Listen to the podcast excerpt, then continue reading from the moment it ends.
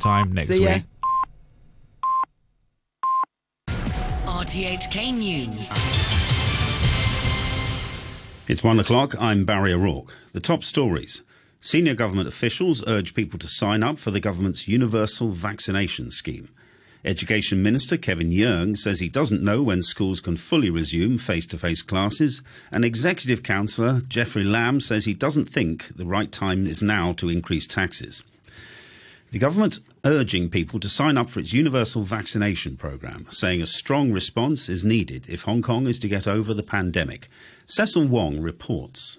Eligible people in designated priority groups, including over 60s, healthcare staff, and care home workers and residents, can make online appointments for free COVID 19 vaccines starting on Tuesday, with actual vaccinations beginning on Friday. For now, only the Sinovac vaccine is available, though one from BioNTech that boasts a significantly higher efficacy rate is due to arrive by the end of the month. Writing in his blog, Chief Secretary Matthew Cheung urged people to get vaccinated to protect both themselves and others. He says he believes people don't want to see a fifth wave of COVID 19 infections in Hong Kong, and the chance of another outbreak decreases as the number of people inoculated goes up. He says a strong response would finally allow Hong Kong to get over the pandemic. Health Secretary Sophia Chan echoed his comments, stressing that getting vaccinated is definitely better than not doing so, adding that the earlier people get inoculated, the better. She says a good response to the vaccination program would help Hong Kong achieve herd immunity more quickly and create more favorable conditions for life to return to normal. Secretary for Education Kevin Yeung says authorities still don't know when local schools can fully resume in person classes, and there's no current plan for teachers to be included among the priority groups to receive COVID 19 vaccinations. Jimmy Choi reports. COVID restrictions are set to be eased for local schools tomorrow, with one third of pupils allowed to return for face to face classes, up from one sixth previously. Schools that can arrange regular coronavirus tests for all teachers and staff can apply for all students to attend half day classes starting on Monday. Education Chief Kevin Yeung said so far, authorities have received around 200 applications, mostly from tuition schools and kindergartens. The minister stressed that it's purely voluntary for school staff to get tested once every fortnight, and authorities have no plans to make such tests mandatory for teachers, given that there have not been many COVID 19 infections linked to schools in the past. Asked whether teachers could be included as a priority group for the government's universal vaccination program that is due to start on Friday, Mr. Yan said there is no current plan to do so. However, he said once the supply of vaccines rises, that would make it easier to vaccinate more groups of people, including teachers. As to when classes can fully resume for all schools, the minister said that all depends on how the epidemic continues to develop. He said authorities will consider both the overall situation of the outbreak here, along with expert opinions and what anti epidemic measures schools have taken. Business and Professionals Alliance lawmaker and executive councillor Jeffrey Lam says he doesn't think it's the right time to increase taxes, with Hong Kong's economy still struggling. Ahead of next week's announcement of the government's budget plan, Finance Secretary Paul Chan has warned of a budget deficit of $140 billion next year and said there would be a need to increase tax rates or seek new sources of revenue. Mr. Lam says while he believes the territory's tax system needs a complete overhaul, increasing taxes now will affect the SAR's competitiveness and people's livelihoods. Whether any suggestion of increasing tax will actually increase the revenue, the government revenue, I, I don't know.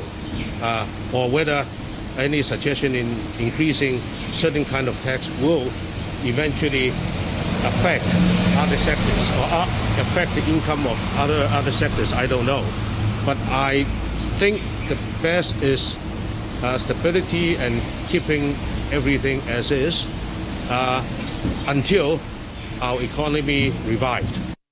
The Financial Secretary Paul Chan has hinted that the city's fiscal deficit has soared to a record high before he announces the exact figure in his upcoming budget on Wednesday.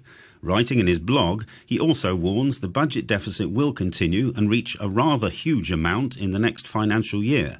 He says that's because the government has to boost expenses because the economy hasn't recovered, and it's been somewhat challenging for him to draw up policies in the budget with that in mind. But he feels there's a cycle in financial prosperity and stressed he had been in talks with people from different sectors before finalising the budget. You're listening to RTHK. The time is coming up to five minutes past one. Liberal Party leader and lawmaker Felix Chung has called on the government to roll out another round of the anti epidemic fund to help businesses stay afloat. Speaking on RTHK's letter to Hong Kong, Mr. Chung said many companies are struggling to survive and on the verge of closing. He called for immediate help, warning the local unemployment rate would spike further if more businesses fold. Mr. Chung said the government should tap into the accumulated surplus of the exchange fund. The monetary authority just announced that they earned 198 billion Hong Kong dollar this year, and the government can allocate 120 billion Hong Kong dollar of this additional surplus to provide immediate relief to support enterprises, safeguard jobs, and stimulate the economy. This is more than enough, and it will not increase the budget deficit, nor affect the monetary and financial stability of Hong Kong. A top medical expert has urged people in Hong Kong not to go to extremes and shop or go out frequently now that some social distancing measures have been relaxed. Professor Gabriel Leung, the Dean of Hong Kong University's Faculty of Medicine, said people should still exercise discipline and not go all out to do so, calling revenge spending or gathering. That's after he saw the reproductive number of COVID 19 increasing in the SAR over the past four days. He's worried that it could climb further after some restrictions were eased on Thursday. He warns more confirmed cases could be upcoming due to that and urged people to remain cautious. There's mounting international condemnation of the use of deadly force by Myanmar's security forces against demonstrators after this month's coup. The United States said it was deeply concerned by reports of two protesters being shot dead in the city of Mandalay yesterday. Several other people suffered gunshot wounds. The United Nations Secretary General condemned the use of lethal force and intimidation against peaceful demonstrators. This man in Mandalay said they would not give up their struggle. We won't stop protesting. We will keep pushing them. We will keep protesting. Our main target is to overthrow the military government and to release the national leaders that they have been detained all of the civilians in our country don't want this military government. President Biden has declared a major disaster in the U.S. state of Texas, where millions of people are without clean running water following days of severe winter weather. While power has largely been restored, many residents have now been told to boil their water. The disaster declaration releases more federal funding for Texas. Lina Hidalgo is a local judge. She says the situation could have been avoided. Texas has its own electrical grid, and the entity that runs it, ERCOT, was not prepared. It didn't set aside any energy. It didn't have resilient power plants, and, and it lost power when we had this cold weather that frankly happens in other places. Um, so they forced these power cuts on people in order to balance the grid and for the grid not to fail. But the question now is why were they not prepared? A 21 year old British swimming teacher has become the youngest woman to row solo across the Atlantic. Jasmine Harrison took 70 days to reach Antigua in the Caribbean after setting off from the Canary Islands in December. She survived on ration packs, peanut butter, and the occasional shot of rum. Asked to sum up her journey of nearly 5,000 kilometres, she said it had been good to get away from it all. I loved it.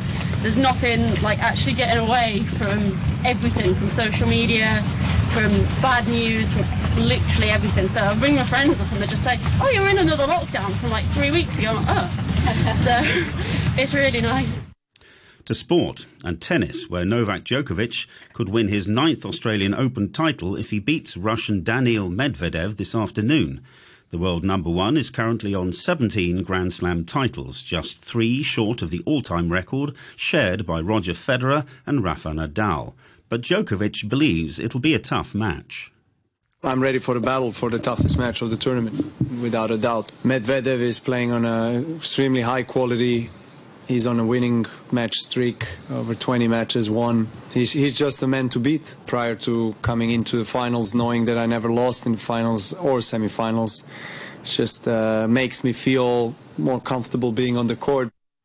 To end the news, the top stories once again. Senior government officials urge people to sign up for the government's universal vaccination scheme.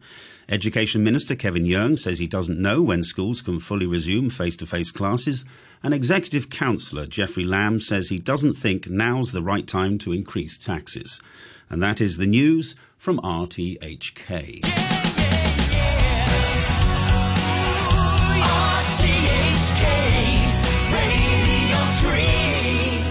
Ladies and gentlemen, this is a journey by DJ. A journey which along the way will bring to you new color, new dimension, new value, value, and a new experience.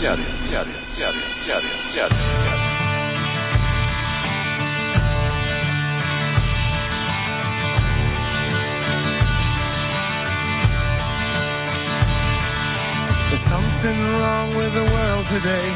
I don't know what it is. Something's wrong with our eyes. We're seeing things in a different way, and God knows it ain't His. It sure ain't no surprise. Yeah, we live